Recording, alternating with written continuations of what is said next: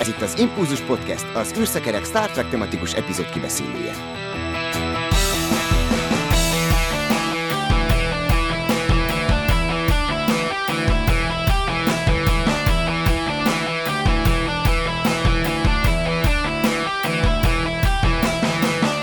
Köszöntöm a kedves hallgatókat, ez a 216. Impulzus Podcast, mai adásunkban pedig Kő Gergőt köszönhetjük itt köreinkben. Szia Gergő! Sziasztok! Hosszú és eredményes életet kívánok mindenkinek! Műsorvezető társamat is nagy örömmel köszöntöm, szervusz Dév! Sziasztok! Én pedig Csaba vagyok. Hát mi lesz ma terítéken? Kelepce című epizód, az új nemzedék harmadik évadából, Booby Trap, angol címén így lehet megtalálni, de mielőtt még ebbe belevágunk, Star Trek híreken is rágjuk keresztül magunkat. 40 éves lett a Kán haragja című mozifilm, és ennek örömére a tengeren túlon lesz egy Summer of Sweet Revenge nevű kampány.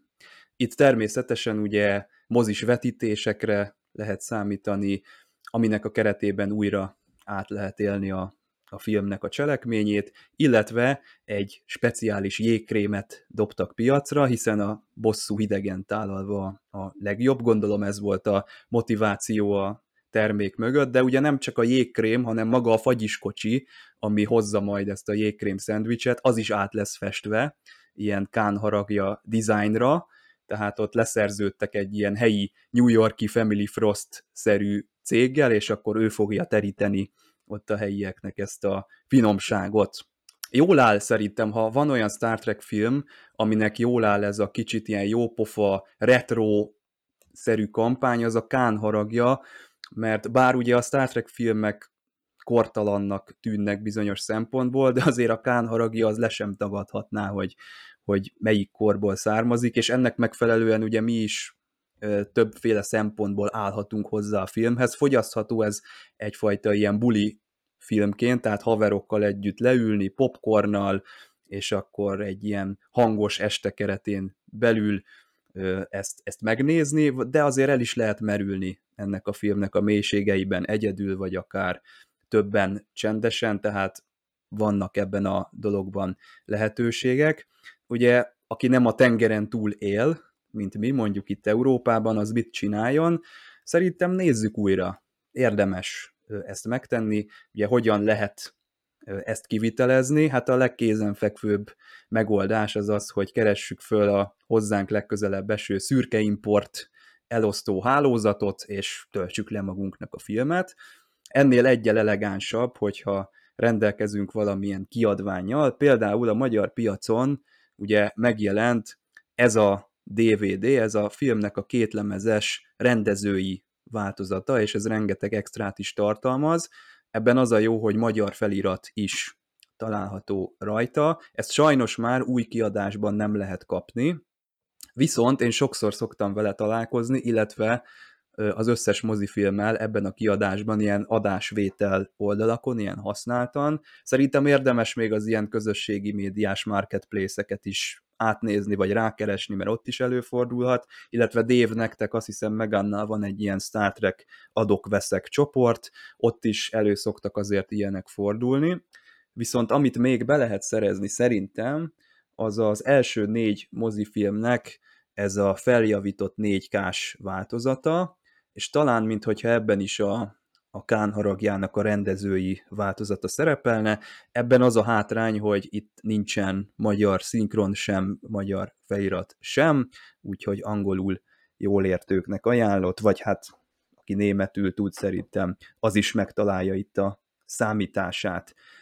Ez a basic kategória, illetve még lehet egy olyat is csinálni, hogy az Apple TV-n ki lehet kölcsönözni, ott is a 4K-s verzió van, most ezt meg nem mondom, hogy rendezői változat vagy mozis változat.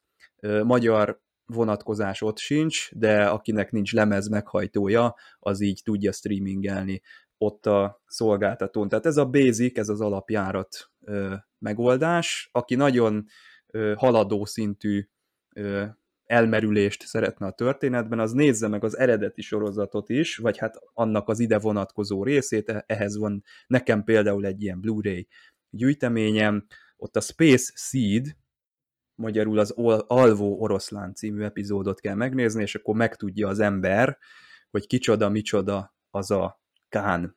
Hogyha nincs Blu-ray kollekció, akkor Netflixet tudom ajánlani, vagy pedig a legelőször említett virágboltos megoldást itt-ott azért meg lehet a Star Trek eredeti sorozatot is találni. Na, ti mikor találkoztatok egyébként a Kán haragjával? Én azt hiszem a 90-es évek végén, 2000-es évek elején vetítette ezeket éjszakánként egy kereskedelmi adó, és akkor ott végignéztem a Kán haragja, Spock nyomában hazatérés, úgynevezett ilyen Genesis trilógiát, de lehet, hogy ti, ti már valahol máshol és korábban is összefutottatok ezzel. Én megmondom őszintén, nekem a, ugye nekem a nagy kedvencem a negyedik rész, a bálás, mert én szerintem azt láttam először, és nekem valahogy a Kán haragja az, az utolsó vége fele jött szerintem a, ugye az első öt rész közül. Nem tudom, hogy miért, meg hogyan, hogy, hogyan alakult ez a történet.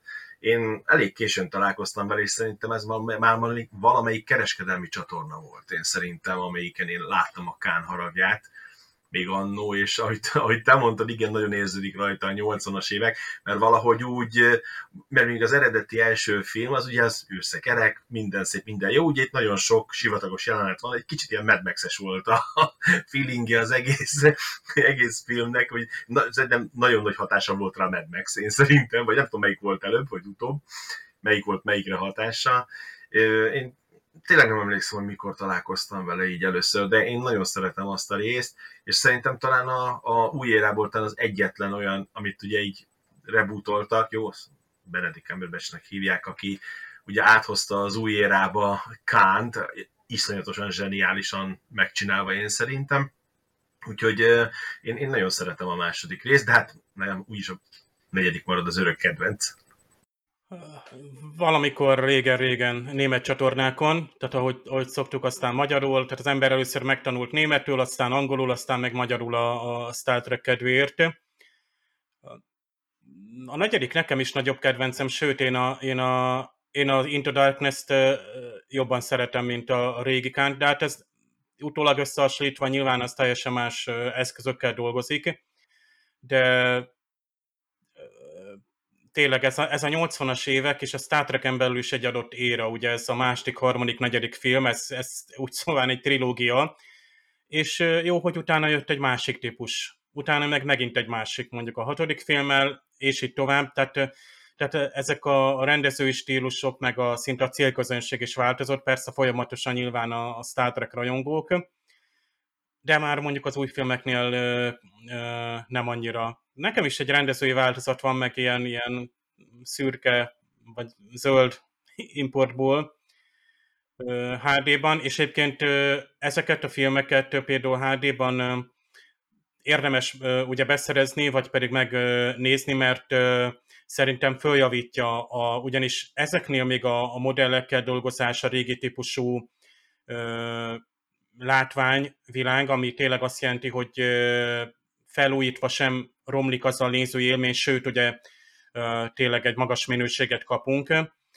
Tehát ezek igenis, hogy időtállóak, hogy most dramaturgiában vagy karakter szempontból, az már egy másik kérdés, de maga a szempontjából javasolt egy, egy DVD, egy elnézés pont, a Blu-ray megnézése vagy streamelése. Kár, hogy egyébként ez a mozi változat nem kerül be, mert én például, amikor a űrszekerek rendezvényünk volt 19-ben, ugye, és akkor a First Contact bejött, nekem óriási élmény volt. És az is egy ilyen HD, tehát nem volt hiper-szuper, nem tudom, 4K és ilyen olyan forrásból, mert nem is állt szerintem rendelkezésre a 4K kiadványa annak a filmnek szerintem akkor. Még most se áll. Így van, de, de a nagyvászon, ezek a filmek nagyvánszorra készültek, és sikerrel át, átvitték a Star Trek-et a nagyvánszorra, és, és működőképesek voltak.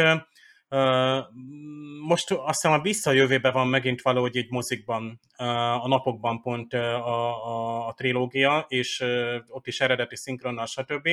És ez szerintem mindig nagy élmény, és összecsőríti a rajongókat, és akkor úgy, úgy tényleg ez a, a, a, ez az ősi rajongás érzés, hiszen a, a 80-as évekért azért sokan oda vagyunk. És így ezt például nem lett volna rossz talán Európában is megoldani, biztos, hogy a jogok miatt bonyolult, vagy nem tudom miért. Bár érdekes, hogy Ricardo Montalbán hát utat tört a hazai tévéképernyőkre, pont pünkös vasárnap néztem az egyik tévécsatornát, és hát egyszer csak őt láttam. Egy olyan sorozat, ami a 70-es években volt Amerikában, ilyen nem tudom hány évadot ért meg, az, az volt a címe, hogy Fantasy Island. És Magyarországra is eljutott az egyik kisebb kereskedelmi adón így a 90-es években, ez egy hát ilyen misztikus sorozat, nem sci de Ricardo Montalban egy ilyen fehér öltönyös, úriemberként egy trópusi szigeten az odaérkező vendégeknek a kívánságait teljesíti, hát ilyen mágikus módon, de mindig a személyes problémáikat oldja meg, kvázi ilyen Star Trek-szerű dramaturgiával. Tehát van egy vendégszereplő, annak van mindig családi, személyes problémája, igazából egy kívánsága, de a kívánsága révén mindig szembesítik valami hibával, egy múltbeli dologgal. Lényeg az, hogy ez a sor, egyébként jellegzetesen volt benne egy törpeszínész, egy, egy, aki a James Bond filmekben is volt egy ilyen főgonosz egy ilyen polinéz úriember volt a, a színész, és fölismerem, mert Ricardo Montánban hatalmas a színész, meg pici mindketten fehér öltönyben, ott a trópusi szigeten. Lényeg az, hogy ezt a filmsorozatot azt hiszem ilyen 20, nem tudom mikor újra csinálták, tehát egy ilyen inkább folytatás készült belőle, és ott a Ricardo Montalbán karakterének az unokahuga viszi tovább ugyanezt a melót, hogy vendégek kívánságait teljesíti, és a, az új sorozat másik részében még a Star Trek is említve kerül, említésre került. A Star Trek, mint Star Trek említésre került. Egyébként vissza lehet nézni ingyenesen is a csatorna oldalán, nem reklámozom, mert amúgy egy szerintem annyira nem kiemelkedő a sorozat, jól el lehet vele szórakozni, és aki szereti az ilyen amerikai drámasorozatokat, azoknak, azoknak is jó szórakozás. Egyébként Ricardo Montalbán nagyon harsány, ugye a Kán haragjában, és ez határozza meg a filmet. Igazából itt dől el, hogy az adott néző be tudja elfogadni, vagy nem, mert hát ugye ő a címszereplő is, tehát ne, nehéz kikerülni, nehéz úgy megnézni a filmet, hogy, hogy a Ricardo Montalbánt ne lássuk. Nyilván ez, ezt is sokan egy, egyfajta ilyen kor, egy adott korra jellemző valaminek, egy színészi játéknak tartjuk ezt a nagyon teátrális, ugye amikor van egy Star Trek paródia, akkor egyből ez a, ez a sziklacsúcson álló ilyen nagyon teátrális, talán még a levegőbe is lövöldöző főgonosz jelenik meg előttünk, e, ez mind ilyen, szerintem ilyen kán ikletésű, amikor ilyeneket látunk. Én viszont azt mondom, hogy mindenki tegyen vele egy próbát, aki még nem látta, azok mindenképpen kezdjenek bele, aki meg látta, az, az ünnepelje meg, adjon a, a, a hangulatnak, és tegye be ezt a filmet, mert azért amikor elkezdődik ez a film zenével, hangulattal, képi világgal együtt, azért elég kőkeményen visszarepülsz akárhova, mert nem biztos, hogy ugye a 80-as évek, sőt, valószínűleg nem a 80-as években láttad, mert Magyarországon nem nagyon volt Star Trek, de azért elég rendesen visszarepülsz oda, amikor először ezt megpillantottad, és ez a filmanyag, ez ilyen bűnös, nosztalgikus élvezeteket, azt, azt nagyon ki tud szerintem elégíteni, úgyhogy érdemes, csapjatok kánharagja bulikat, vagy, vagy nézzétek meg egyetül, és, és élvezzétek a filmet, jó szórakozást mindenkinek. Figyelem! A műsorban spoilerek bukkanhatnak fel.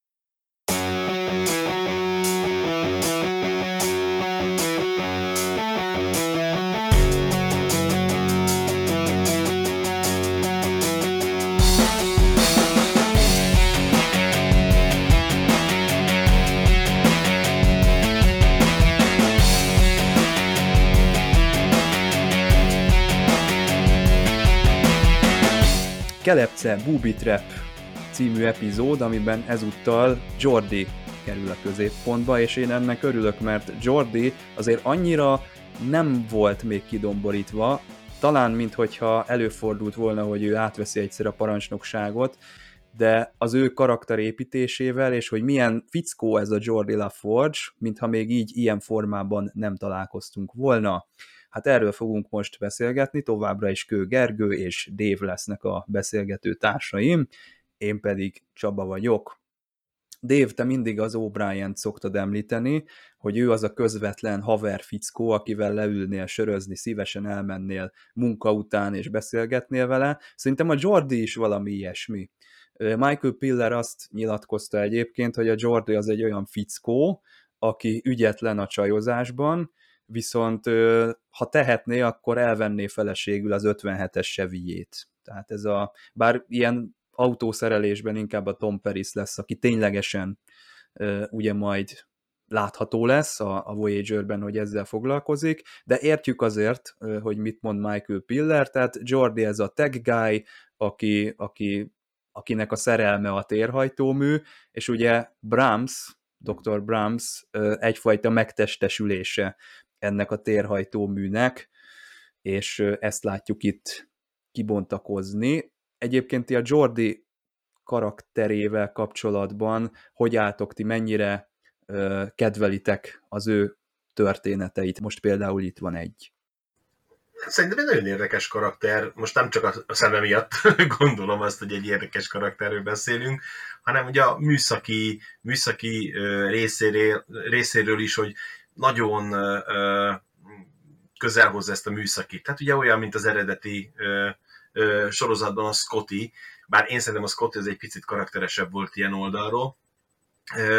Én szeretem a karakterét, és sajnálom, hogy elég kevés szerepet adott, és most egy kicsit olyan ember közelbe hozták ezt a karaktert, ugye, azzal, hogy hát ő is csajozik, ugye, a, a, és őnek is úgy megy a csajozás, hogy hű, csak bevettem magamat, és már rögtön dő, dőnek, hogy nagyon aranyos volt különben az a jelenet, amikor beszélgettek a bárba, ugye, a, a, igen. a, jaj, de itt akartam mondani, nem igen, ő vele, és, és, és tényleg ilyen ember, közel hozták a nézőknek a Jordit, hogy nem csak egy ember, aki rohangál a gépházba, és, és mindenféle, meg, megold mindenféle műszaki dolgot, hanem, hanem egy érző ember rész volt. Aranyos volt, és ha már szóba került ugye a, a, a másik karakter, az O'Brien, a történetben, ugye ennek is volt egy elég vicces jelenete a, a transporter állomásnál, amikor ugye, hogy ő igen, ő igen, akkor is makettezett.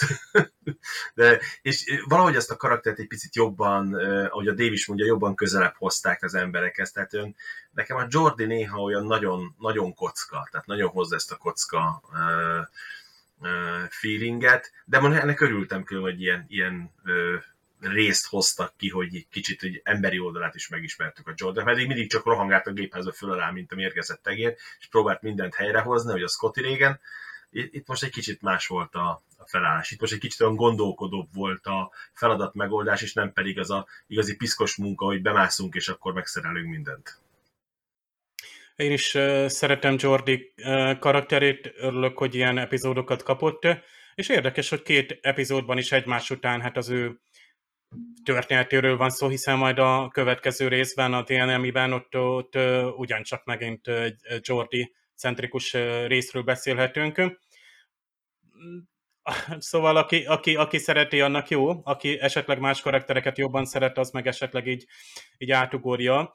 De nem szabad átugrani, amúgy is nekem egy kedves, kedvenc részem, mert nagyon jó itt van a technológiai kihívás, és az ahhoz kapcsolódó a személyes hozzáállás. Picard, akit lenyűgöznek az ilyen korai hajók, még ott, ott van Worf is, aki fölnéz erre a típusú kapitányra, a régi idők kapitányára, és a régi, tek, a régi idők technológiája, a csapda, ami kifog rajtunk, és amit a legmodernebb hajótervezés is csak egy kis trükkel tud átverni, de az is jól meg van magyarázva. Tehát be nézhetünk a hajó fejlesztés kulisszái mögé, hogy emberek fejlesztik, de sajnos mondjuk nem pont a mérnökök, vagy éppen a hajógépészek közreműködésével. Egy, egy klasszikus uh, ilyen problémát hoz fel, ami lehet most hozni akár az autóversenyzést, akár a, a bármilyen műszaki fejlesztést, járműgépészetet, hogy igen, a, van a gyakorlat, és van ugye a, a, az elmélet, van a tervezőasztal, és aztán a működés. Lásd Scotty, aki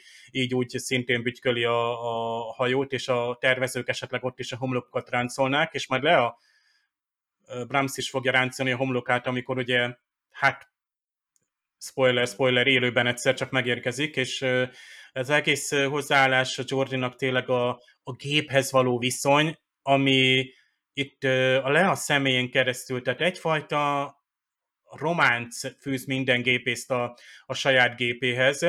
Ez is mondhatni egy, egy, egy ilyen stilizált, vagy egy ilyen, ilyen archetípus, hogy hát minden, minden, nem tudom, férfi szereti az autóját, a számítógépét és a többi. De a személyes hozzáállás itt szó szerint rávetítik egy, egy hologramra, magára a tervezőre, és ővele konzultálunk, tehát mintha tényleg behívunk egy mesterséges intelligenciát, akivel beszélgetünk. És ez, ez megint egy nagyszerű, mert gyakorlatilag a, a mai fejlesztéseknek az öme is erre akar kimenni, hogy a probléma megoldásokban ö, úgy szóván ö, egy, ö, tehát sokkal emberibb legyen bármilyen technológiai probléma megoldás. Egyébként az egész különböző interfészek, felületek, a Windows-tól kezdve a, a, a gyártósorokon használt felület is er, ezekre próbál rámenni, hogy a célszerűség mellett az emberi logikának, vagy akár az attitűdöknek megfelelő legyen annak a kezelése. Tehát kezdjük lassan elhagyni ezeket az iszonyú bonyolult menün belüli menüket, amik tudjátok bejöttek a 2000-es évek telefonjaiban, és egyre nagy logók vannak, letisztult felületek, sokkal egyszerűbb kezelhetőség, már nem látsz a gépbe annyira bele, tehát ez a személyes problémám van, most ezt a csapdát kell kikerülnünk, erre adjál egy megoldást, és erre egy párbeszédben ö, kerül sor. És ott van természetesen a holofedélzetre egyszer csak betoppanó Pikár, és a leleplezett Jordi, amit ugye számtalan szonáltunk a Star Trekben, beszéltünk Barkley-ról, és ö, Rikerről és a többi, tehát ez, ez is, ugye ezek az ismétlődő motivumok, Guinan szerelmi tanácsot ad Jordinak.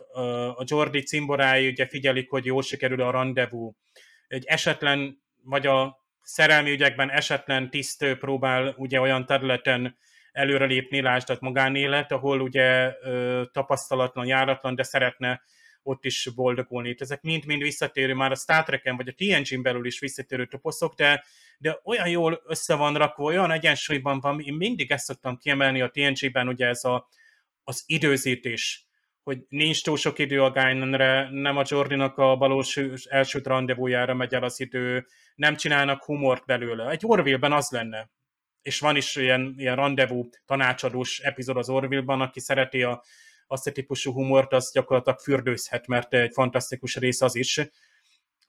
És itt, itt ez nincs túlzásba írva, viszont remek alapot ad például, hogy erről beszélgetni lehet. Megint az, hogy az egész család leül, és akkor uh, kikinek mi, ki, mi a kedvence, hogy egy, egy, egy ilyen ősségi hajótípus, azt hogyan győzzük le, ezt a, azt a régi típusú csapdát. A Pikárnak a manővere megint, hogy Vezlit leváltja és oda a kormányhoz. Tehát ezek a zseniális húzások, amiket szeretünk, amik a Pikárhoz hozzátesznek, ugye nincs, mindenkit nem tudunk kiemelni, de hát ott van a, a, a tekintetek, az arcok, a kíséret, a, a, a, a, a, Trója, hogy rácsodálkozik, hogy egy Pikárnak ezt az ényét eddig nem látta, és a néző se sokszor látja, hogy Pikár lázasan ugye meggyőzi a Rálkert, hogy, hogy hadd menjen ő akciózni és hogy a nézővel együtt átszállunk a hajóra, ott a kapitány is, és akkor együtt felfedezzük ezt a régi, régi hajót, amit, amit szerintem a nézők, akik ugye az eredeti soroszton nevelkedtek, hát imádtak látni, hogy meg vannak csinálva ezek a, a műszerfalak ott a, ezen a proméviai cirkálon, szóval itt, itt, itt, itt, itt ezt, ezt csak sorolni lehet, hogy mennyire jól meg vannak oldva az epizódok, de én kíváncsi vagyok, hogy nektek van olyan, ami esetleg gyengébb momentum volt, akár karakterben, vagy, vagy történésben a epizódban. Hát így nagyon előre haladunk, mert akkor már a, az összegzéshez Jó, fogunk kiukadni, és nem, nem is, semmit. nem is én nem, most eszem, de jó, hogy megkérdezted, mert gondolkodom rajta, hogy mi lenne itt gyenge ebbe az epizódba, és már elszpoilerezem, hogy nekem nem volt ö, olyan maradandó gyenge pont, ami beárnyékolta volna az élményt. Ö, most, hogy mondtad, hogy a, a Pikárnak egy olyan oldalát látja a néző és a Troy és a Riker, amit ritkán, nekem az jutott eszembe, hogy a, a Riker is olyan mosolyogva néz, és ez egy jól ismert mém alap szokott lenni, csak arra a mémre általában valami pajzán gondolatot szoktak rátenni, hogy ugye a Riker és a, a vendégszereplő hölgyeknek a összecsiszolódása, hogy ilyen finoman írjam körbe, de hát itt a valóságban ugye nem erről van szó, hanem ő ott örült Pikár kapitány örömének, aki sikeresen feltárta ugye azt a probéliai ősi hajót, és mondtad itt Dave a formai dolgokat, a kezelő felületeket, nem tudok szó nélkül elmenni, amellett, hogy mennyire gyönyörű ugye az utópia planéciának az a munkaállomása, vagy az a szoba, ahol ugye Dr. Brahms egykor dolgozhatott az Enterprise térhajtóművének a, a kidolgozásán, és nekem itt van a, a TNG-nek a kortalansága, az előbb mondtuk ugye, hogy a Kán haragjára, ha ránézünk, akkor lehet, hogy kicsit visszarepülünk az időben, lehet, hogyha mondjuk egy nálam fiatalabb valaki ránéz a TNG-re, egy kicsit ő is visszarepül az időben, de nekem már, tehát én már az, lehet, hogy az a korosztály vagyok, akinek ez már örökre meghatározó és kortalan marad, tehát én már nem a retrót látom a TNG-ben, sőt, annyira nem, hogy amikor már továbbfejlesztik a Star Trek-et, tehát amikor a Star Trek Picard sorozatot látom, akkor nekem az már sok. Tehát ott már egy olyan dizájnt fejlesztenek tovább, a, amit már szerintem nincs hová tovább fejleszteni, tehát az már túl részletes, túl sötét a világítás, túlságosan ö, csillog a padló, túlságosan ö, ö, mozis az egész. Itt ebben a környezetben, amit most látunk, szívesen dolgoznék, szívesen élnék a hajón, már az, hogy oda bemehetek, és ott van egy hatalmas nagy panoráma, hogy ott állnak be a hajók a dokba, akkor ott vannak azok az üvegfelületek, amiket el lehet tologatni, mint egy, mintha egy vitrinszekrénynek lennének ezek a, az ajtajai. Ott dolgozik ugye a Jordi meg a, a Dr. Brahms-nak a hologram változata, most ez ilyen szempontból mindegy, de hát ez eleve egy olyan kellemes hangulatot teremt az egész epizódnak, ami, ami segíti azt, hogy itt a Star Trek egy, egy, egy rajongónak, hogy itt a Star Trekben eltöltött idő, az, az felbecsülhetetlen, pótolhatatlan, még úgy is, hogy kutyaszorítóban van ugye a hajó, és, és érezzük, hogy ez nem tréfa, és milyen jól van ez, ez is kitalálva, amikor Riker megfogalmazza, hogy ha nem csinálunk semmit, meghalunk, hogyha pedig erőlködünk, akkor is meghalunk. Én megmondom őszintén, nekem nagyon, ez amit de mondasz ebbe igazadban különben, hogy bár én, én pont a Pikárnál szerintem még nem érzem ezt a, ezt a egy nagyon eltolták a, a dizájnt, meg a, a, viszont az új Kelvin írás filmeknél, ott minden, uh-huh. minden, üvegfelületen, csilli-villi, villók, hogy hívják? Lens flare. Blend, minden, hogy hívják, nagyon csit, azok már tényleg nekem nagyon, de ha jobban belegondoltok, végülis e felé megyünk, Hát most nézzétek meg, ahogy hívják ott a, a Teslát, vagy, a, vagy ahogy hívják ott a SpaceX-nek, ahogy hívják át a űrhajóját, hogy, hogy mi volt.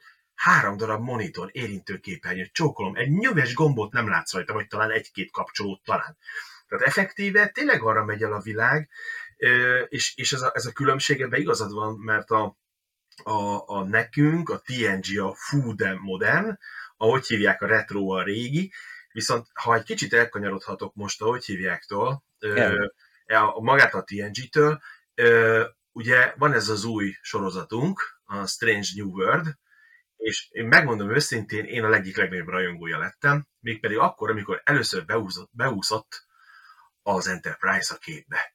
Ugyanis nem követték el azt a hibát az alkotók, és ezt végig érzem a sorozaton, hogy egy még modernebbet akarunk csinálni az eredetitől. A hajó, ugyanúgy néz ki például a két gondol, az a kis piros, hogy hívják, ami forog, mint az eredeti TOS sorozatban. Tehát nem azt csinálták, hogy csináltak egy modernebbet, hanem visszanyúltak a TOShoz, és egy kicsit modernebb formában, de ugyanazt a... És ahogy megnézed a kapcsolókat, ahogy hívják, azt is próbálták közelíteni a, az eredeti TNG, TOS féle kapcsolókhoz, mindenhez. Hát itt engem kilóra megvett az a sorozat. Tehát komolyan kilóra megvett. Az, hogy nagyon jó, nagyon jók a részek, meg minden, viszont nem követték el ezt a hibát, ezt a csillivilli be nem vitték el, ami szerintem a Discovery-nek például egy nagy ö, sara szerintem, hogy azok viszont nagyon elvitték ebbe a csillivilli irányba, ö, és szerintem ezt ugye próbálták utána most korrigálni ezzel, hogy időben ez utána van, a, ugye a, a Strange World, és ezt így vissza-vissza, próbálják így visszakorrigálni, ami nekem nagyon bejött különben. De ez, ez igen, tehát ha én is ugye jobban megnézem, azért ezen is már érződik az, hogy az ez mégiscsak a 80-as, 90-es évek mozia volt, ez a TNG sorozat, akár a kapcsolókon, bár ugye ott itt ez az érintőképernyők azért ott vannak, mert minden érintőképernyős, de azért úgy érződik, hogy, hogy ez, ez annak a kornak a vívmánya. De, de mondom, én, én, én nagyon szeretem, és ebben igazad van, hogy ez egy picit kortalanabb, pont az érintőképernyős része miatt annak érződik, én szerintem. Úgyhogy jó, jó, jó, jók ezek, jók ezek, és maga az egész rész itt is, ugye az, hogy ugye azt lehetett érezni időben, arra figyeltek, hogy az a ezer éves hajó tényleg ezer évesnek tűnjön. Tehát az tényleg olyan volt, mint az ökrös szekér a otyákhoz képest, kinézett a bel- belcsimbe is, és ugye amikor visszamentek, ahogy hívják be, ugye erre a holofedélzetre, azért ott is lehetett érezni, hogy egy picit olyan, mint egy ilyen kicsit múltba, mégis tényleg a múltba mentél vissza, mondjuk közeli múltba, de mégis, mégis egy ilyen kicsit, kicsit visszafogottabb volt, mint hogy az lehetett érezni, hogy tényleg a múltban van. Egy kicsit nem olyan modern, mint ahogy hívják, maga a hajó. Ugye ezt, ezt ügyesen megoldották. Ilyenkor sajnálom, hogy ezt a helyszínt nem látjuk túl sokszor, tehát például akár a hajónak a, a tehát úgymond itt szülőszobának nevezett csor, de egyébként nagyon jól hangzik. Ott háttérpéről látunk azt hiszem egy szerkezetileg még hiányos burkolat nélküli hajó modell, tehát ott tényleg épül az utópia planícián, tényleg bele tudjuk képzelni magunkat, és itt itt nagyon a kedvébe járnak azoknak a rajongóknak, akik már fölnőttek az eredeti Star Trek-en, de ott vannak a 80-as évek nagyfilmes látványvilága, és, és valahogy tényleg ott van, és tényleg a modellekkel meg tudják adni ezt a kortalanságot. Egyébként tényleg csak egy mondat a Strange New world hogy én is imádom, a, tehát a sorozatot is nagyon szeretem, és a konzolok például, hogy kinéznek. Tehát, hogy ott kezelik a, akár a, a főgépész, vagy a transporterkezelő is, tehát ott nagyon-nagyon menő, és úgy menő, hogy ez a, az eredetoshoz a leginkább hasonlít az eddigiek közül, ja. mert meg van fizikailag ja. csinálva, és rengeteg dolgot ugye mögé tudnak vetíteni, és fixen. És a színészek nagyon hálásak ezért, hogy egy, egy gépház jelenetben, vagy bármely bolygón tényleg ott van mögöttük. No, de nem erről beszélünk, hanem hogy a TNG-ben itt például ebben az epizódban Vesz és Data 3D sakkozik, és egész véletlenül mögöttük ott van a, aszteroida mezőben repülnek a, a aszteroidák, vagy a sziklák. Az Enterprise is ott repül az aszteroida mezőben. A Proméniai csatacirkáló és az Enterprise együtt van az aszteroida mezőben, és akkor hagyd ne soroljam tovább, ezek ilyen látványorgiák, tehát ez, ez egyébként itt tényleg csak azt tudom mondani, hogy fölugrani a Netflixre, és ott, ott, ott látható tényleg a TNG felújított változata. Ez Amíg a lehet, addig, addig nézzétek meg, ki hát tudja, meddig lesz a azért, Star Trek. Hát, so, Csaba, sokáig még az a Paramount Plus hát, plusz. Nekem meg segítsenek, mert én megmondom őszintén, bocsánat, hogy közvágok tév, de én csak az új sorozat, új részeket látom fönt a Netflixen. Lehet, hogy valamit rosszul keresek a Netflixen. Be kell állítani a, a Netflixet, le, a nyelvbeállításoknál angolra, mert lehet, hogy aminek nincsen... A magyarul ugye, nem hozták, ja, értem, igen, értem. De bocsánat, egy kicsit, nem vagyok egy nagy Netflix fan, meg kotyák néztem, mert az újakat megtaláltam rajta, de a TNG-t meg a régieket nem találtam meg rajta. De akkor, akkor, akkor nálam van a hiba az én készülékemben. Beállítás kérdése sajnos, igen. Ami nincs magyar vonatkozás, azt nem dobja eléd. Igen, egész egyszerűen. akkor valószínű. Nekem egyébként a Strange New Worlds-ben annyi, annyi bajom van, hogy a csillogó padlótól rosszul vagyok, de egyébként a maga, ahogy a, azok a bútorok a kabinokban, az a ah. design egyszerre nagyon szépen ö, újítottak is, és azért valamennyire emlékeztet a 60-as évekre, és néha-néha felfedezem az asztalokon a eredeti sorozatos nyomógombokat, úgyhogy nekem is a Strange New Worlds az ilyen szempontból bejön. De, de Dave, hol is tartottál az előbb a aszteroida mezőkben a proméliai hajó és az Enterprise? És hát igen, hát hajó maketteket mindenki csinált, hát teljesen evidensnek veszi Pikár kapitány is, és ez megint a, a Pikárnak a személyiségét itt minimálisan megint fejleszti. Tehát ő az a régi vágású, az űrhajózásért, vagy a hajózásért eleve rajongó kapitány, de egyébként tudjuk, hogy ilyen vitorlás, például vitorlás makettet még Jordi is csinált, ugye ez a Ship in a Battle. Igen. Tehát láttuk őt, azt hiszem a második évadban volt ugye a Sherlock Holmes-os epizódban. És ez is egy, egy karakterfejlesztés, tehát hogy egy, egy mérnök, aki, aki neki ilyen precíz törődést igénylő hobbija van, az, az meg érdekli a, a hajózásnak a története, Pikár meg evidensnek veszi, és hát szerencsétlen O'Brien az, aki tényleg olyan hajómodellt épített, egyébként az nem nagyon derül, hogy most ez tényleg vitorláshajó legyen, vagy pedig valamilyen ö, űrjármű, ö, de hát tudjuk, ugye Data nem volt gyerek, és ez megint az néző felé egy, tehát szinte mondom, mert az Orvét lehet példának mondani, hogy ott szoktak így kiszólogatni így poénkodni át, most Déta gyerekkoráról beszéljünk? Nem volt neki, ezért ő nem épített, és akkor ez egy, tehát kvázi itt szembesül Pikár azzal, hogy körbe van véve már egy, egy másik típusú tehát a legénység az pedig nem olyan nagy az életkori különbség, maga ha a karakterkorát nézzük, hát Pikár egy, egy 40-es ö, ö, ember, most nem a színész, hanem a... annyi idős, magyar... mint a Kán haragja, kb. Worf viszont sosem játszadozott, az, az azért az ö, nyilván az az igazi Worfos beszólás, viszont a Worfnak az arcát, ha néztétek, amikor ugye a promiai hajó kapitánya, egyébként tényleg jó ez az időbeli elhelyezés, hogy Pikár azt mondja, hogy a Földön akkor még nem is tudom, így meg úgy szántottunk, vagy nem is tudom mit mond, de lényeg az, hogy ők Fém sokkal előbb harcoltunk. Ja. Fém harcoltunk. Tehát a, az ilyen technológiai fölényen rendelkező fajokat is úgy mutatjuk be, hogy, hogy gyakorlatilag reális módon, tehát tényleg nem ez a, ahogy láss például Discovery-ben, hogy egyszerűen nem látom, hogy mit látok, mert annyira túl vezérelt a látvány olyan szempontból, hogy minden átlátszó, minden fényes, minden kék, minden csillog, akár egy idegenfajnál is, és nem látom azokat a különbségeket. Itt például láttam, amikor átmentünk erre a hajóra, hogy igen, ez régebbi hajó hozzánk képest, de a, amúgy meg rendkívül fejlett a, akkori földhöz képest nyilván, csak ez nyilván ezzel a fajjal is mi lett. Hát, és Pikár, akinek régész vércsörger ez az erejében, most űrrégészetet ö, gyakorol, és ez is nagyon jó, meg ugye a Worf, amiben belekezdtem, hogy Worfnak csak a tek nem szól semmit, és megint nagyon jó, hogy be lehetett volna dobni egy tipikus Worfos beszólást, hogy ez a tökös kapitány, aki tényleg utólag beismeri, hogy az ő hibájából vagy inkompetencia, mondjuk így utólag nem, nem rossz ez a szó arra, hogy nem ismerte föl sajnos ezt a túlságosan ez kezelhetetlen veszély volt technológiailag. Ez egy csapda, amiből nem lehet megszökni, vagy az akkori tudással, csak ilyen extra ult, ultra leleményességgel, mint George és a De mond ilyet a Worf, csak nem itt, hanem azt mondja, hogy lenyűgöző, hogy a posztjukon haltak meg, tehát hmm. az neki imponál. Igen. Az amikor... imponál, de a Wolf a tekintetével fejezi ki. Tehát Dorn kinéz a maszkból, és a tekintet elárulja, hogy amikor a kapitány elmondja, hogy ezt az utolsó beszédét, és méltatja a legénységet, az borzasztóan tetszik neki, de ott nem mondja ki. És ezt, ezt szeretem, ezt nevezzük írói fegyelmezettségnek, és most kimondom is elnézést, hogy egyszer kimondom, a, például a Discovery sorozat írás, akkor úgy érzem, ezek lógtak ki, hogy túl sok mindent kimondtak a szereplők, amit a néző amúgy is értett.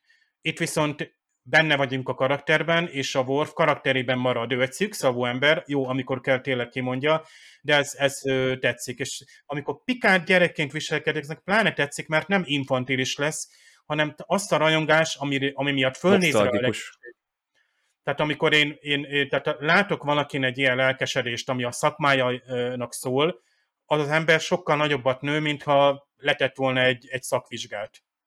Tehát itt, itt, itt a, a Pikárnak gyakorlatilag a, a személyiségét megint egy ilyen láttatlan réteggel egészítjük ki, és egy Troynál, akinél ugye feszengünk és kényelmetlenül érezzük magunkat, hogy hú, érzemeink vannak, hogy, hogy, és azt a Troy átvilágít minket, és látja, hogy éppen most mit érzünk. Hát nyilván most Troy csúnyán szóval nem Picard gatyája alá néz, hogy éppenséggel milyen, milyen ö, reakciói vannak, hogy most megrette, most teszem azt például retteg, és kapitány érzem, ön, hogy fél, és nem fog helyes döntést hozni. Ugye Picard helyében ettől félnék.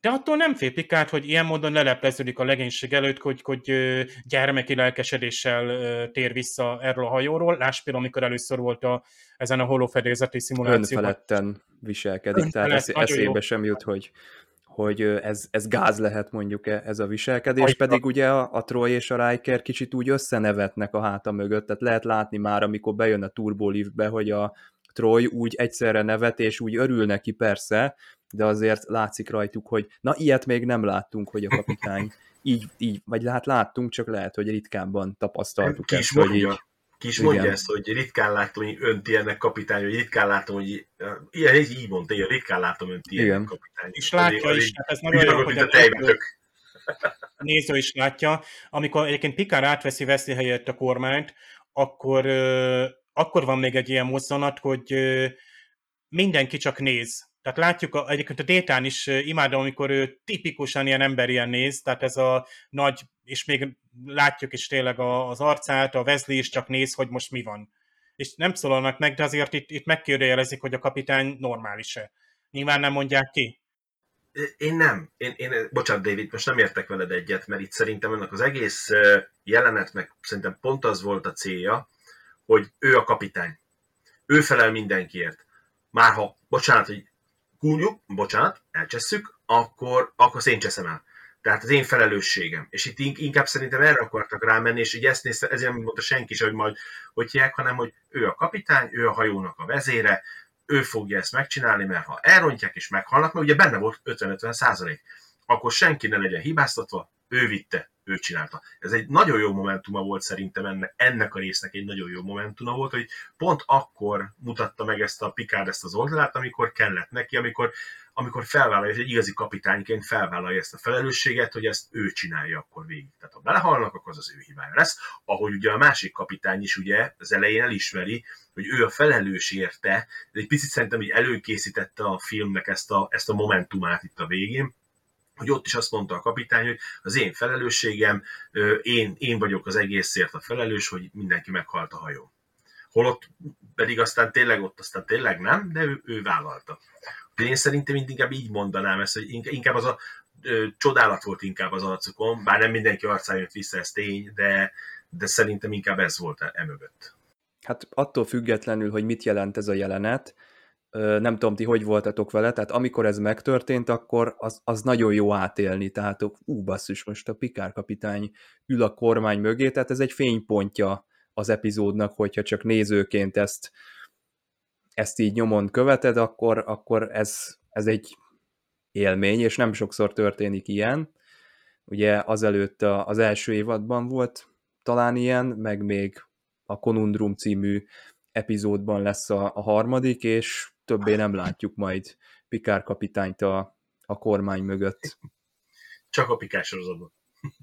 Hát pedig milyen zseniális, ez, ez megint egy Pikár manőver lehetett itt, a már hanyadik, nem tudom, ugye, hogy a szikla gravitáció vagy a slingshot manőverrel felgyorsít minket, és ez csak úgy egy TNG részben, részben ott van itt csöndesen, miközben ugye folyamatosan kapjuk a, a tájékoztás arról, hogy növekszik a sebességünk, mekkora lendületünk, melyik hajtómű indul, miért szeretik és fúvókkal egyébként.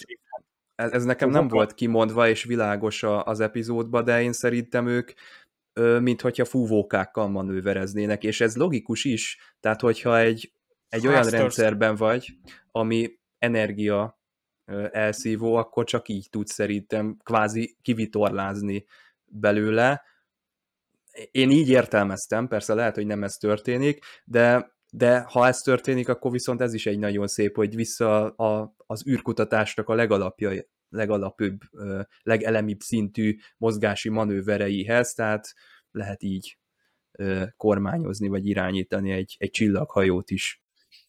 Végülis ez az, ez az egy epizódnak az egyik nagy dilemmája, ugye a vége felé ugye föl is teszik a kérdést, hogy ugye rábízzák magukat a kompjúterre hogy a komputer vezesse ki őket. És egy picit ezt ilyen közép, szerintem ez az egyetlen, hogy beszéltük az elején, hogy egy kis, hogy mi, mi lehet egy picit a hibája ennek a résznek, mm.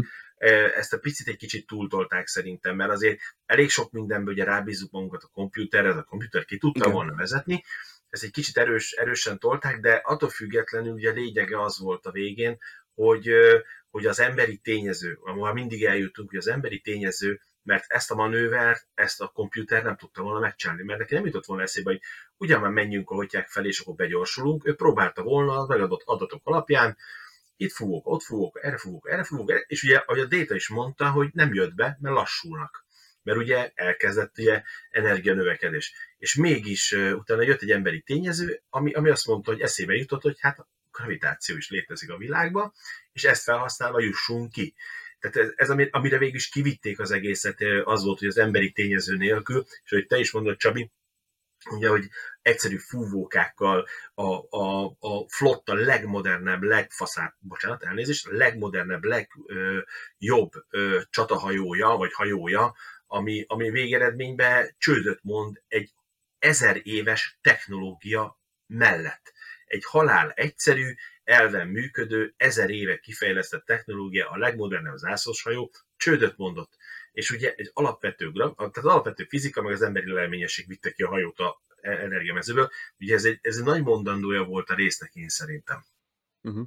Ez igazad van egyébként, Gergő, hogy ez a komputeres dolog, ez nekem sem volt annyira. Amit a Riker mond, ugye, hogy a komputerek kiválóan teljesítik a parancsot, de ha ők adják, akkor az annak nem örülök. Nem szó szerint így mondta, de ez volt a lényeg. Oh, ez nekem is kicsit olyan, olyan mintha ez ilyen boomer duma lenne már egy, egy, egy kicsit.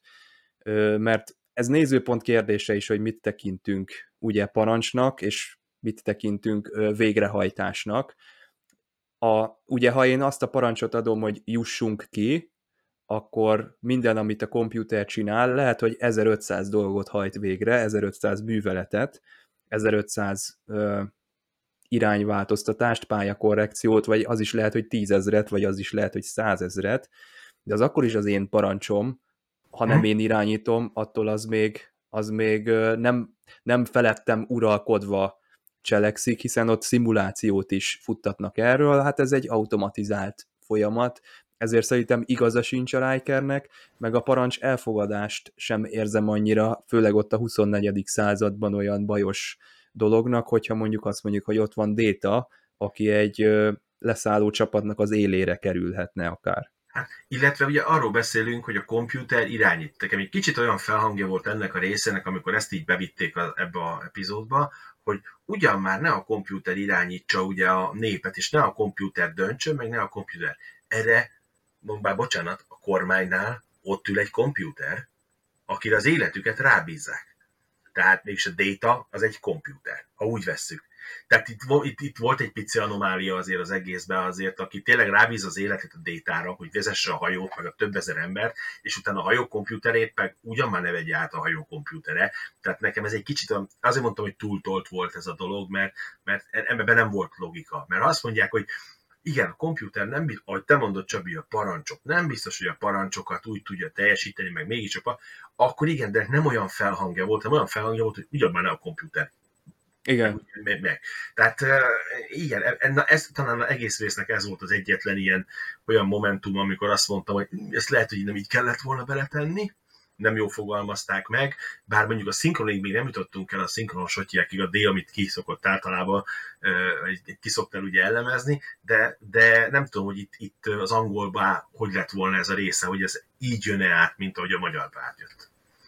Így egyébként, hogyha név helyett válaszolhatok, tehát nem, nem, nem a fordításban veszett el a lényeg, meg nem, nem tran, transformálódott át teljesen mássá az üzenet, tehát ez egyébként, hogyha valahogy azt próbálják jelezni, hogy vannak veszélyei annak, hogy teljesen ráutaljuk magunkat egy, egy mesterséges valaminek a számításaira, az egy jogos felvetés. Amúgy, ezt akár a Jordi vonatkozásában is elmondhatnánk, hogy itt érzelmi kötődés alakul ki, meg minden, ennek ugye inkább a, a folytatás epizódban csapódik majd le a, ennek, a, ennek a dolognak a, a veszélyességének a, a lényege, de hogyha valamennyire úgy ezt mondják, akkor, akkor az érthető, de itt tényleg, ahogy Gergő, te is megfogalmaztad, itt ki van mondva a komputer felett a, az ítélet, hogy hát ne, ne, a komputer az csak Igen. ne, ne irányítson minket. Én találtam még benne, ha már Dave mondta, hogy,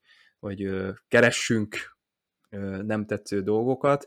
Nekem a Pikárnak az a döntése, hogy ott fézerrel szétlövi a, az egyik aszteroidát, az sem teljesen tiszta, mert ott tájékoztatja őt szerintem elég rendesen Jordi, hogy hát ennek nem lesz jó vége, mert további energiaközlés történik a rendszerrel, ennek következtében ő további energiát fog tőlünk majd elszívni, és megpróbálja mégis Pikár. Ez nem volt túl pikáros döntés szerintem.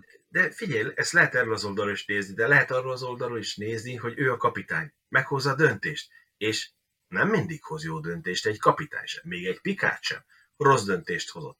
Tehát, tehát ezt lehet így is nézni, hogy én szerintem itt inkább erre próbáltak, hogy a Picard se tévedhetetlen, ő, nem ő a mindentudó, meg nem ő, hogy mindig a legjobb döntést hozza, hanem én szerintem ebben volt egy pici ilyen, hogy hát ő rossz döntést hozott most, vele is előfordul az ilyesmi. Én ezt nem éreztem akkor a otyáknak, mint ezt a komputeres részt, hogy oké, okay, meg kell próbálni, ez a lehetőség van, oké, okay, nem jött be, ez most nem jött be. Meghozta a döntést, hogy próbáljuk meg, figyelmeztették rá, ahogy a végén is, ugye ugyanez, ugyanez van a végén is, 50-50 százalék, bejön vagy nem jön, akkor már nem adja ki az ukászt, akkor már ő ül oda. Tehát ezt így is lehet szerintem értelmezni, hogy igen, néha azért rossz döntést is hoz a Picard. De az milyen jó, hogy ott ül a kormánynál, és akkor a, a Déta így már mondja a Pikárnak, hogy kapitány, nem fogunk kijutni, így ránéz a Pikár, köszönöm. De, de így nem mondja senkinek, hogy mi a terve, tehát hogy így ne aggódjon senki, mert én majd ott egy ilyen paritja, vagy nem tudom mit fogok csinálni, hanem nem, így ül tovább a kormány mögött, és így Okay, és akkor mindenki abban a tudatban él, hogy na most halunk meg akkor. Tehát így a, a Déta bemondja a, a, az egészet, és a Déta mondja, az azért súlyos, mert ő azért kiszámolja a dolgokat fejben elég hamar, és nyilván ez a néző felé inkább egy, egy manőver, hogy, hogy azért izguljál még egy kicsit, de, de a Pikár az végig ura a helyzetnek, de ezt elfelejti közölni a legénységgel. Hát meg ugye kiszámolja a Déta, hogy ez egy halál, tehát ők meghalnak, és ebből, hát így is lehet ez azt mondani, hogy én nekem inkább ez úgy, úgy volt ezzel, hogy a, ő egy komputer. Tehát akár is nézzük, Déta egy komputer. Tehát, és ő, ő mellettemette a hajót. Hogy ez lehetetlen. Ő se tudta kikövetkeztetni azt, hogy mit fog a Picard csinálni.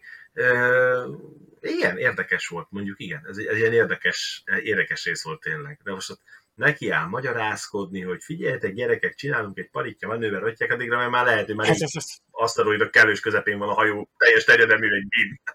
Lehet, hogy azt mondhatta volna, hogy nyugalom, megoldjuk. Ja, mindez igaz, mondhatta volna, hogy nyugi. nyugi. Nyugodjatok meg, Szerintem a komputer használata esetében gondoljatok meg, hogy rengeteg segédrendszer van, amik teljesen automatikusan működnek. Tehát egy, Igen egy, tehát Pikár mondjuk például a, egy fúvókának ad ki, vagy vezér egy, egy parancsot, akkor az is valamilyen szinten több rendszer közreműködésével működik, tehát biztos, hogy nincsen teljesen manuálisan kezelt rendszer, hát ma, ma már, ma sincs. Most csak egy autóra gondoljatok, hogy régen kvázi, már régen is áttételekkel minimum működtet egy autót, ma meg már gyakorlatilag az elektronika vezérli a szervomotorokat, amik az áttételeket vezérlik, tehát itt igazából ilyen többszörös módon gépi, meg elektromos vagy elektronikus megoldásokra vagy utalva, és annál több hiba tényező, de az emberi tényező is pláne hibázkod. Tehát láss Pikár nem ugrik be a paritja manőver, vagy van egy sötét gondolata, hogy á, úgysem menekülünk meg. Tehát itt, ez a, itt kellett lenni egy, egy olyan tényezőnek a, az emberi oldalról, ami ezt a élni akarást, kijutni akarást, ahogy, mondta Riker is segíti elő, és így az adott helyzetben egy, egy hát mondjuk úgy, hogy nagyobb kockázatot vállal, például ezt a gravitációs manővert megkísérelte, és Déta olyan, mintha csodálkozna is, egyébként mindenképpen elismeri, hogy ez kiváló volt, mintha ő esetleg nem alkalmazta volna ezt az adott, adott pillanatban. Német Gábor nagyon lelkesen Kurjant is egyet, egyébként, hogy kitűnő, vagy nem is tudom, mit mondott. Amikor egyébként a magyar színészek ezt, ezt jobban rátesznek egy lapáttal, mert úgy érzik, hát utólag megnézni, lehet, hogy úgy érzékelik, hogy ezt a Déta jobban kifejezi, és Déta tud emberi módon viselkedni, meg is dicsérni akár, meg nagyokat nézni lesújtóan, és szerintem itt ez kellett, hogy most egy, egy mester, tehát itt, itt szerintem arról van különbség, hogy program sorok végrehajtása, az tényleg még akkor is, ha egy nagyon sok és hosszú ideig tartó művelet sorról van szó, aminek függőségei is vannak. Tehát láss például, ha abban a pillanatban lehetséges végrehajtani paratja manővert, akkor hajts végre. Vizsgáld meg a helyzetet, ha nem lehet, akkor menjél tovább. És lehet, hogy Pikár, mint emberi aggyal és érzelmekkel gondolkozó, megkockáztatta a paritja manővert, úgyhogy esetleg érezte, hogy ez lehet, hogy 60% hogy nem sikerül, de valahogy mégis úgy sikerül. Tehát mondhatni, hogy nem lehet, mert ha minden tényezőt ismerünk, akkor nyilván tudjuk a jövőt is. Tehát ilyen alapon egyébként meg az epizódokat le se kell forgatni, mert akkor nincs izgalom és feszültség. Tehát erről szólt a dolog, hogy nem az, hogy legyőzik a komputert, láss, hogy most Tom Paris vezérli a hajót, vagy pedig a, ott is van pont egy ilyen rész, mint kormányosnak a büszkesége, hát ez, ez, ez, ez, tehát ő már mit, ő átlátszó felületeket nyomogat, a Paris parancsokat ad ki, tehát ő is parancsorokat mozgat meg, ő neki már nincs az, hogy egy botkormányt vagy valamilyen mechanikus vezérlőt Hú, mozgat. az űrlázadásba előkerül a joystick Riker kezei alatt ott az Enter, ő érzi Egyébként az egész pont hajót. Hát, hát nem tudom, hogy a, nem biztos, hogy van annak visszajelzése, bár például most gondoltok ilyen hát, most már játékkonzolnak is haptikus, Igen, akkor biztos... haptikus, nagyon finom visszajelzések vannak manapság, amik egy revolvernek a ö, fegyvereknek különböző típusait vissza tudják adni. Már nem csak egy, egy szervomotor zümmögben, egy, egy rezeg valami oda bent.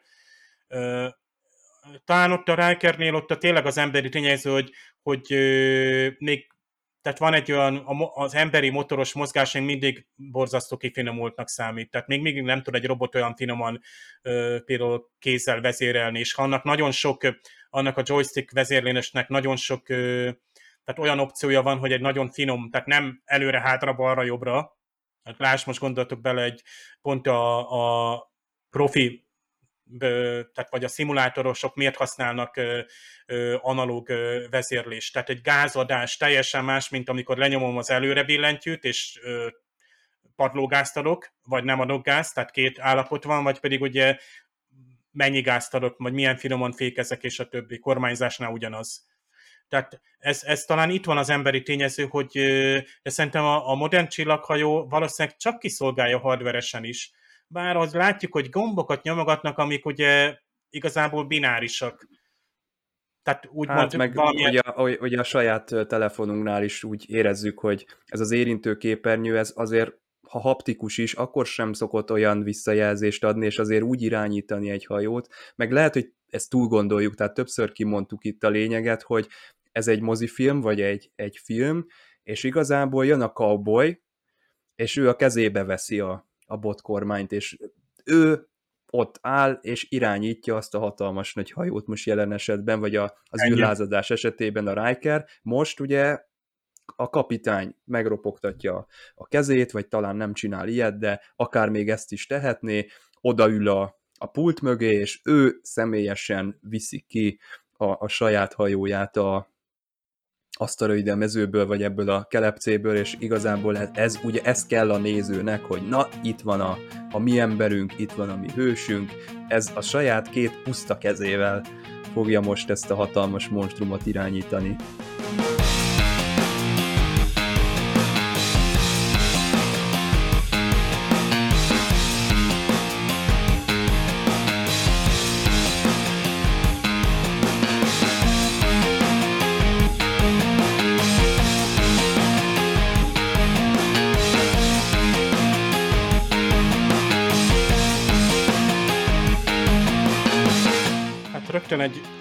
Nyelvi érdekességgel kezdem, ami, ami talán ez, ez ki fog lógni, tehát meg is csillagozhatnám, és el is tehetnénk ezt teljesen máshová, mert hát Pikár kapitány is a hajó naplóban, ami nem az epizód elején van, ez egyébként most már egyre uh, gyakoribb, hogy valamilyen uh, ilyen cold open van, teljesen más helyszínnel és más uh, a B-plottal mondjuk úgy, amiről kiderül, hogy Jordi nem, nem, nem B szereplő lesz, hanem mondjuk úgy, hogy párhuzamosan főszereplő, de akárhogy is Pikár kapitány is említi a mentárokat, akik ugye a promíliaiakkal kölcsönösen kiirtották egymást, és a csata helyszínén járunk, tehát tényleg impozáns a megjelenítés is. Hát most a mentárokról, főleg, hogyha Patrick Stewart beszél mentárokról, én nekem ugye a mentátok jutottak eszembe, akik hát ugye a Dűne regényekben, tehát a filmekben is ott vannak, Ugye Dűnében nincsenek olyan számítógépek, pláne binárisak, mint ugye a, a mi világunkban, és tehát gyakorlatilag nincsenek gépek, mert ki lettek írtva, és pláne gondolkodó gépek, és ezért úgymond ilyen emberi számítógépek vagy mentátok vannak. Patrick Stewart mondjuk, hogy Garni Halik volt 84-ben a, a, a dűnében, egyébként Josh Brolin volt a helyettese az új dűnében ez csak egy nyelvi kis véletlen, de érdekes, hogy 84-es volt a Dűne, és ez 89-es epizód, azt hiszem. És Sir Patrick Stewart mindig mondja, hogy hát ő nem nagyon szereti a science fiction, közben meg végig, ugye X-Menre is gondoljatok, csupa science fictionben szerepel, még most 90 éves korához közeledve is. Aztán a Picard által említett Ship in a Battle, hát ez bizony nem egészen világos, hogy ugye ez a hajó a palackban, vagy hajó makett, amit Pikár még ki is emel, hogy hát hajó makettről beszélek. Pikár egyébként itt az angolban azt emeli ki, hogy airships, ami ugye a léghajó, vagy léggömb lenne, talán burkoltan az, hogy tehát mindenképpen légijármű, hogyha nem is űrjármű, tehát úgymond Pikár Nyilván, hogy nem csak vitorláshajót épített, hiszen pont promilliai cirkáló modellje is megvolt, vagy legalábbis hát biztos benne, hogy gyermekként építette, amit ugye még O'Brien is csinált. Hát az Orville köszönt megint vissza, amikor beszólunk a tech és egyéb ilyen blabláknak, mi szerint hát Wesley jelent, hogy a visszatápláló furcsán viselkedik, a néző persze legyint, hát az jelentsen, amit jelent, de hát itt, itt Riker az összes néző nevében nem a visszatáplálóra kérdez rá, hanem mi az, hogy weird, tehát define weird, mi az, hogy furán.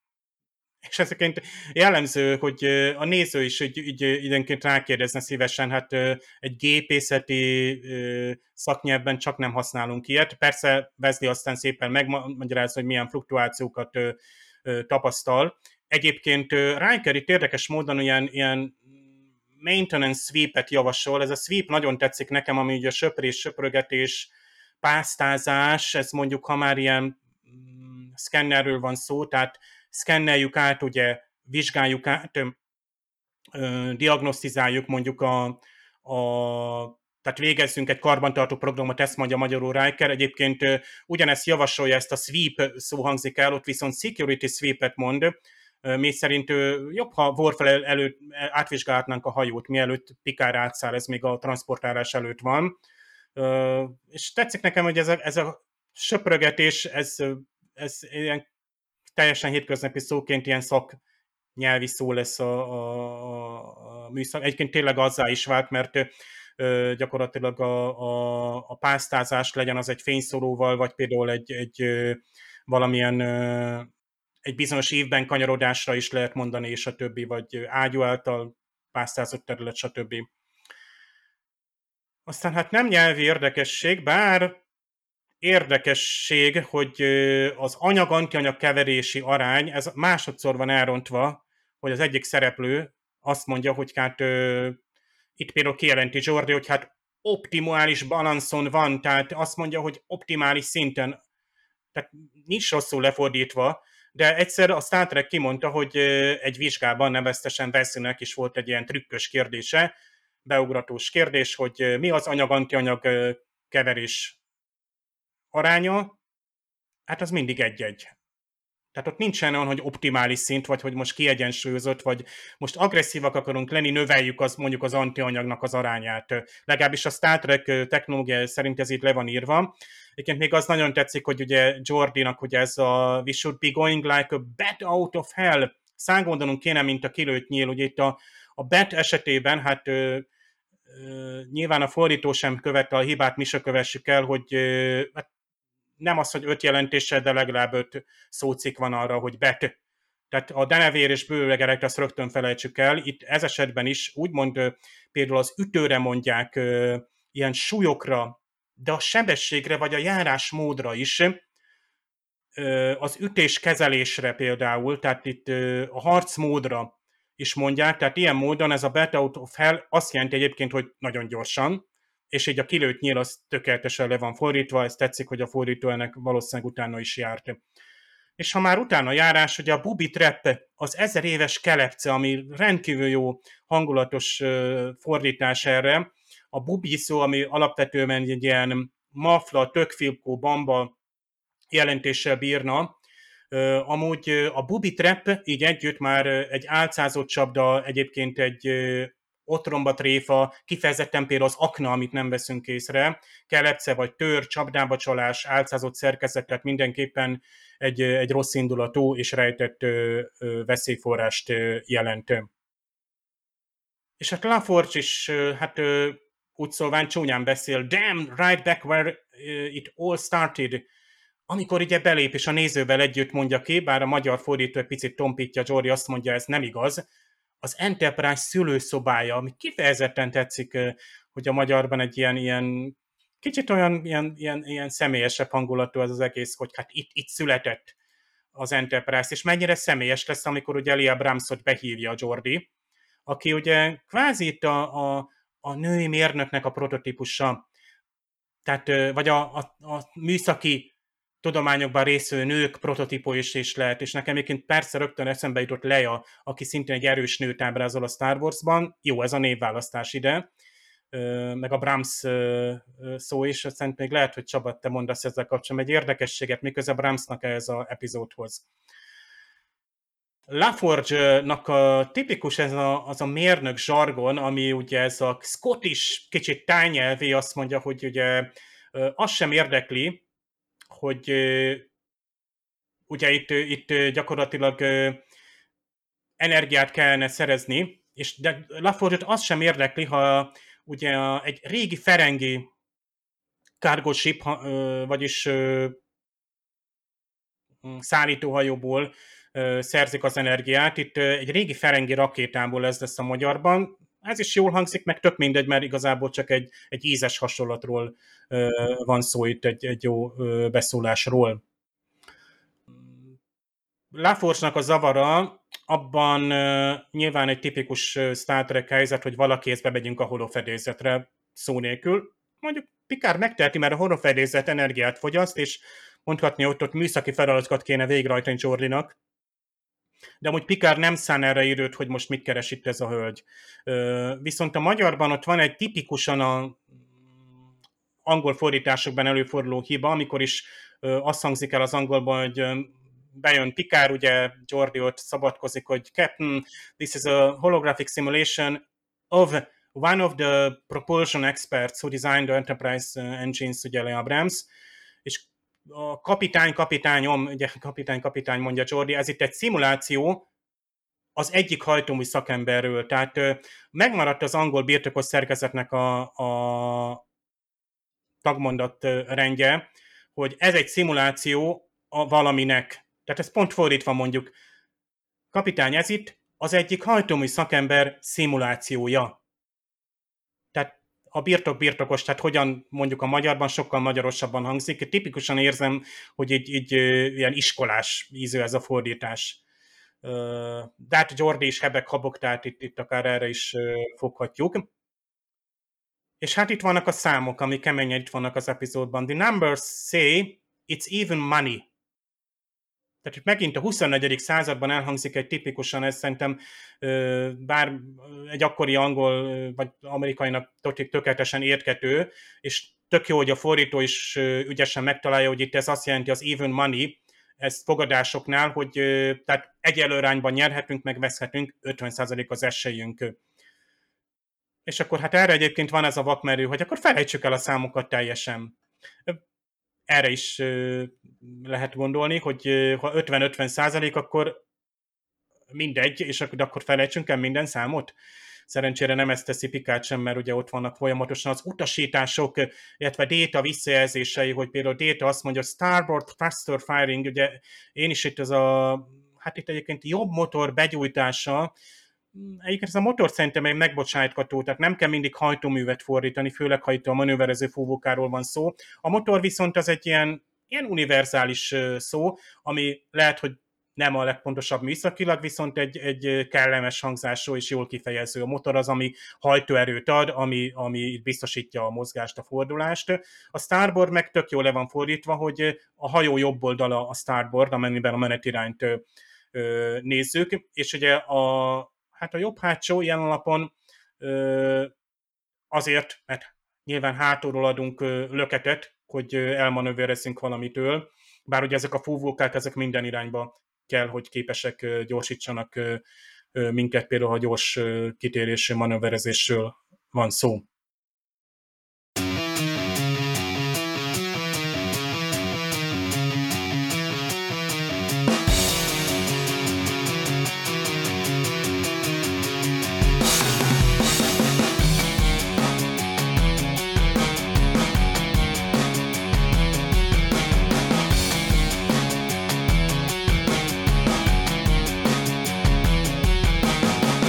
Hát Dave, azt hiszem, hogy annak idején nagyon ügyeltünk arra, hogy tájékoztassuk a nézőket és a hallgatókat, hogy mikor fogant Alexander Rozsenko, és hogyha már ilyen precízek voltunk, akkor szerintem ö, tartsuk ezt az irányt, és akkor most mondjuk be, hogy valószínűleg mostanában született meg, ugyanis az új kezdet New Ground című epizódban majd bemondják a csillagidőt, és az körülbelül úgy most van.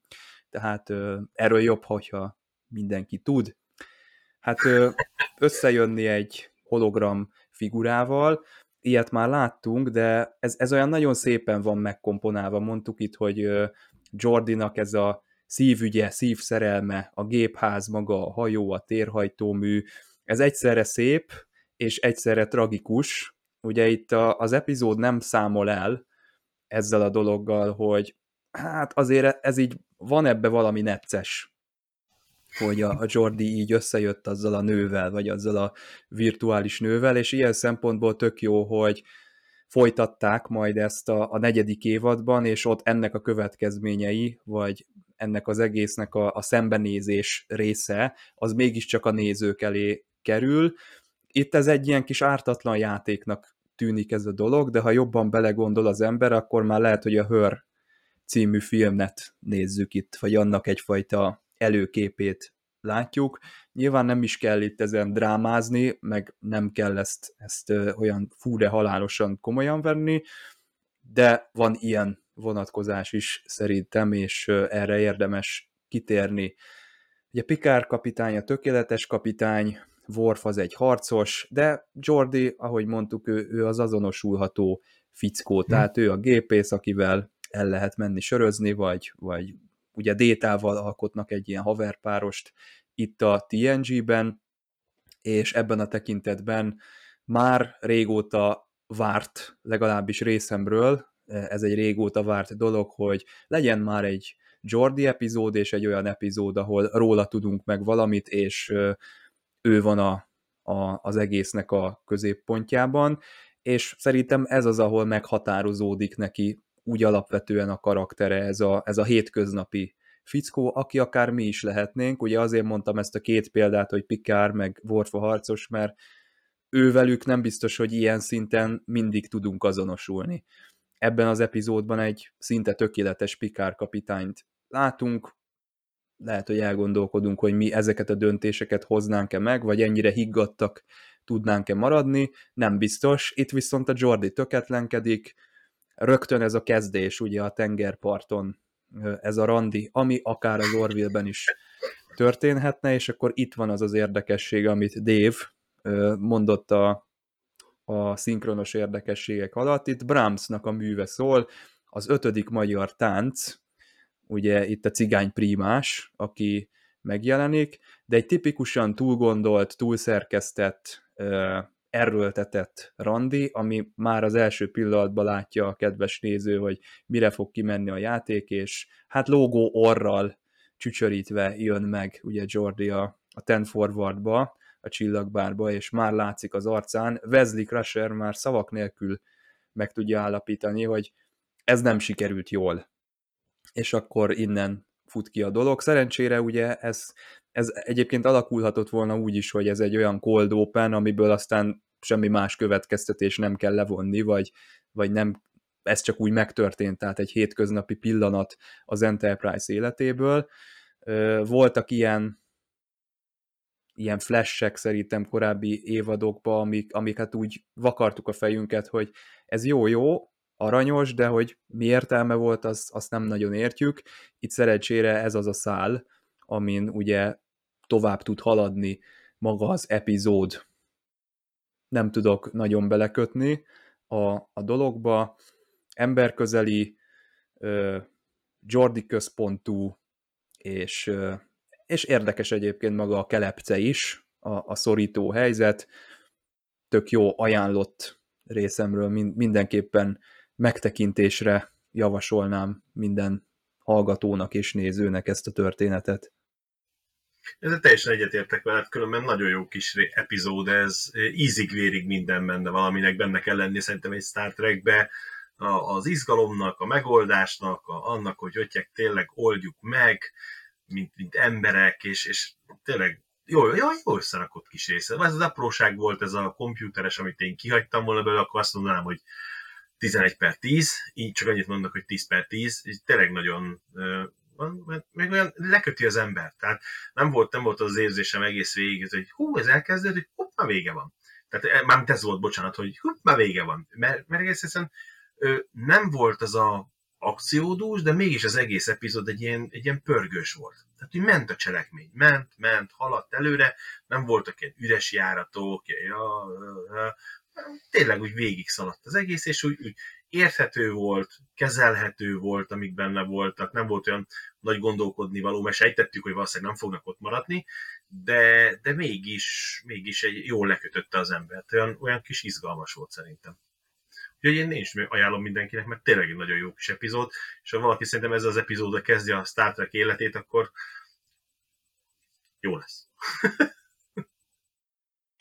Össze lehetne állítani egyszer egy olyan válogatást, hogy például akiket a, a Star Trek a, a műszaki megoldások, vagy a, a taktikai típusú akciók oldaláról érdekel, azoknak milyen epizódok ideálisak, tehát egy kis gyűjteményt, és akkor senki sem csalódna, mert ha úgy szólván minden epizódot mindenki megnéz, akkor biztos, hogy érzi, hogy az, az nem neki szól, és nem kell az, hogy az első évados rész legyen, hanem a későbbiekben is lehet azt mondani, hogy hát ez most egy Worfos rész volt, és nem olyan volt, ami, ami, ami szimpatikus téma volt. Például a múltkor epizódról mondtuk, hogy az, az, az egy kemény téma tehát azt nem biztos, hogy mindig meg tudjuk nézni, vagy bárkinek tudjuk ajánlani, de emberileg az egy, az egy magas minőségű és jól megélt rész, és itt is azt érzem, hogy, hogy amit a TNG meglép,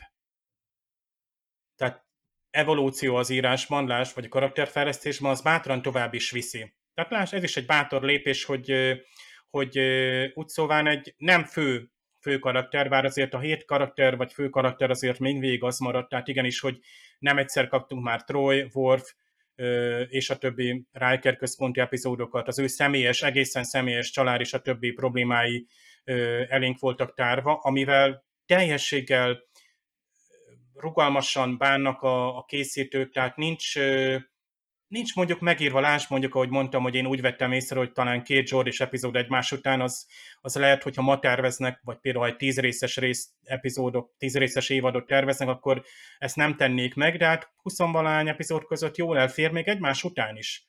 Mert mi van, ha a néző azt mondta pont most, hogy ez tök jó volt, most Jordi olyan, olyan most tök jól úgy ismerem a Jordit, hogy, hogy Star. Trek LaForge című sorozat. Hát igen, itt rögtön a Pike sorozat is miből nőtt ki, ugye a Strange New Worlds, tehát az meghálálta magát, meg úgy nyúlt a figurához is, meg a, most látjuk a többi karaktert köré téve, hogy, hogy nem Pike sorozat. Ezt, ezt szerintem nagyon érezzük, hogy a Strange New Worlds az nem egy Star Trek 2. Pike. De erősen nyilván ott van az ő, ő személyes mondani valója is, ami megint jó. És uh, itt uh, itt a, a Lea karaktere azért izgalmas, mert azon ritka mellékszereplők vagy vendégszereplők egyik, aki visszatér. Mert nekem nagyon ott van, jó, most mondhatnánk, hogy persze Szarek, és, és a többi, de még Ránker se, se tér vissza szerintem, meg hát, vagy, vagy Kélár, ha már itt Alexander szóba került. Egyébként Worf lehet, hogy fölsóhajtott valamikor az epizód közben, hogy bár mondjuk nem ő a... Mindegy, tehát nem tudom, hogy Worf kapott a hírt arról, hogy mi történt a, a távolban. Nem, én azt hiszem, hogy az meglepetés lesz neki. Tehát ott, Igen. amikor felbukkan a kisfiú, ő akkor Egy fog vele először. Ne feledjük, a Dallas virágkora van a 80-as években, tehát kellenek ezek a családi meglepetések. A Lea karakterével kapcsolatban még azt szerettem volna, hogy teljesen szubtilis módon van benne ez a ember és gép közötti szerelem. Nem erre megy ki az epizód, mert már volt egy ilyen, emlékeztem, amikor Riker és a szintén felturbózott, tehát Minuet. nagyon szerű a minuet. Tehát ő is, hogy mondjam, a, a nagyon emberszerűségében volt ö, tényleg zavarbejtő Riker számára is. Riker úgy, úgy ment oda, hogy ő, ő csajozni ment, a, a LaForge viszont belesodródott ebbe a szituációba, tehát ő csodálkozik is, hogy komputer, én ezt kértem, hogy itt jelenjen meg a, a doktor Brahms. És, Amúgy ezt meg lett, szerintetek ez, ez már elég volt ugye itt, és nem akarok ilyen emi dolgokba belemenni, meg nyilván TNG itt meg van magyarázva, hogy konferenciákon, konferenciákon vett részt ez a tervező hölgy, és az ő gesztusait leképezték, a beszédét, lehet, hogy egy-két ilyen például nem konferencia beszélgetés, hanem mondjuk ilyen szeminárokra, ilyen workshopra mhm. gondoljatok, ahol ilyen személyes sen mondjuk harcra szállt valamiért, és akkor azt leképezte a, a elemezték, és gyakorlatilag létrehozták az emit. Tehát ilyen capture készült belőle. Igen, de a konferencia a... az biztos, hogy ilyen nyilvános anyag, tehát azt, azt el, el lehet érni, és az alapján meg lehet. nem azt, azt csinálták, mint a Denzel Washingtonnak van egy ilyen filmje, hogy ilyen nagyon sokféle kamerával mindenhova belátnak még ilyen, ilyen szobákba is, és ott is leképezik a, az illetőt, ott van előttünk, ami szintén izgalmas felvetés, de nyilván fölépítik ezt, és akkor hát és Jordinál sem a, a hogy mondjam, tehát nem az erotikus vonal van itt, bár ugye, ahogy Lea masszírozza ugye a vállait, az, az, az nekem azért fölvet valamit tényleg, hogy azért ott van egy határól, érezzük ezt a Uncanny valley hogy te jó ég, azért mégiscsak ő egy hologram, vagy de egy valós személy alapján készült hologram, és ilyen alapon mondjuk, ha tetszik valaki a hajón, létrehoztam a holografikus mását, hogy ezt valaki majd meg is csinálja, és szintén besül és lesül, és szégyenbe kerül, és ez, ezt, ez, ez tényleg a TNG-nek erős mozzanatai, de ugyanakkor nagyon, tehát érezzük a, a 80-as éveknek a hangulatát is, hogy hát itt, itt, itt, itt, itt egy, egy kicsit béna szerelmi történet, vagy olyan szerelem, ahol ugyan esetlenek vagyunk, nem azért, mert egy gép van a túloldalon, vagy majd egy, egy jó nő van a túloldalon, hanem mert, mert igazából Jordinak szerintem ő nem szeretne csajozni, vagy becsajozni. Tehát nem biztos, hogy ő csak azért, mert jó, jó, tehát igazából ezt várják el, vagy úgymond ezt kellene csinálni, mert ott vannak a havarok, és közben lesik, hogy, hogy milyen volt a rendezvú. De ugye a Jordi a gépészetnek él, tehát őt, ő az Enterprise szülőszobájában jön lázba, és nem pont a Lea Bramstól, hanem már maga a helyszín ami szerintem a nézőket is lázba hozza is, hogy egy, egy gyönyörű hölgyként jelenik meg, azt meg megint arra lezethető vissza, hogy hát minden hajó, legyen az egy repülőgép hordozó, vagy egy vitorláshajó, nőnemű az angolban. Tehát ez, ez egy régi teng, olyan, mint, de ebben mondhatod azt, hogy a tisztelet, mint a hajó, mely anyaként hordoz, vagy óv minket. Megérint a, megérint a gép. Tehát ez, ez, ez azért tényleg egy tovább lépés, és ennek ezt szeretjük látni, hogy hogy finoman el van helyezve. Tehát a nagy, a, a, a nagy science fiction mindezt, ezt, tehát most egy szárnyas fájvadászról elünk beszélni, akkor még ötötszörre kibeszélve előjönnek, hogy te láttad azt a szobájában, te láttad, hogy ott is egy hologram például, meg ott is milyen rétegei vannak annak, hogy egy ember és egy hologram viszonya, és az hogy fejlődik. Hogy most nekem a Halo ból van az a Halo sorozatban is a Cortana, aki ugye egy mesterséges lény, és bent van ugye a, a elég morcos ugye csak harcra képzett ugye Spartanunknak a fejében, és az ő kvázi viszonyuk is fejlődik, hogy nyilván a gépet elutasítja, mert ne férkőzz a fejembe, és ne te adj nekem parancsot, meg taktikai utasítást, azt adhatsz, de, de ne elemezz az érzelmeimet, meg ne adj tovább.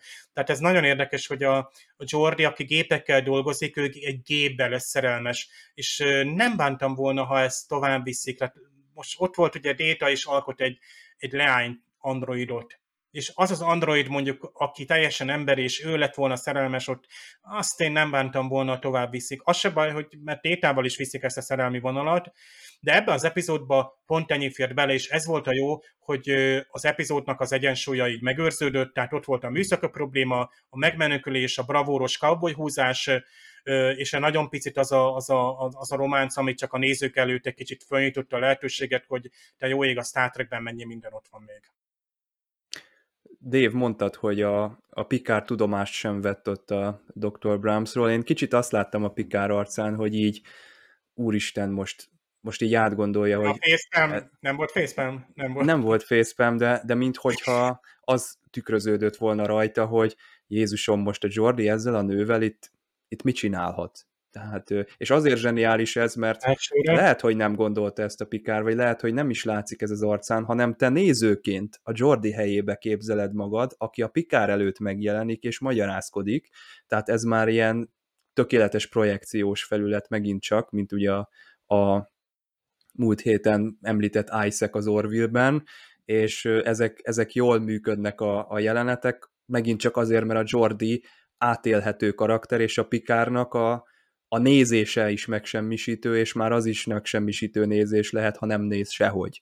És ez nagyon jó adott esetben. Na, hát azt is el kell mondanunk természetesen, hogy ez az első olyan Star Trek produkció, amit nő rendezett, Gabriel Beaumont, remélem jól mondtam a nevét, nem volt még olyan epizód, ahol ez megtörtént volna, és mozifilm azóta sincs Star Trek, amit, aminek női rendezője lett volna, ugye ott lett volna S.J. Clarkson, de meghiúsult ez a projekt, de majd lesz valamikor Star Trek 4, most nemrég félszemmel azt olvastam, hogy az nagyon jól halad, azt mondják a producerek, hogy pánikra semmi ok, ez már tekintsük úgy, mintha már ö, meg is vehetnénk a jegyeket a mozikban, és, és ennél biztosabb dolog a világon nincsen. Na, Gergő, köszönöm szépen, hogy jöttél.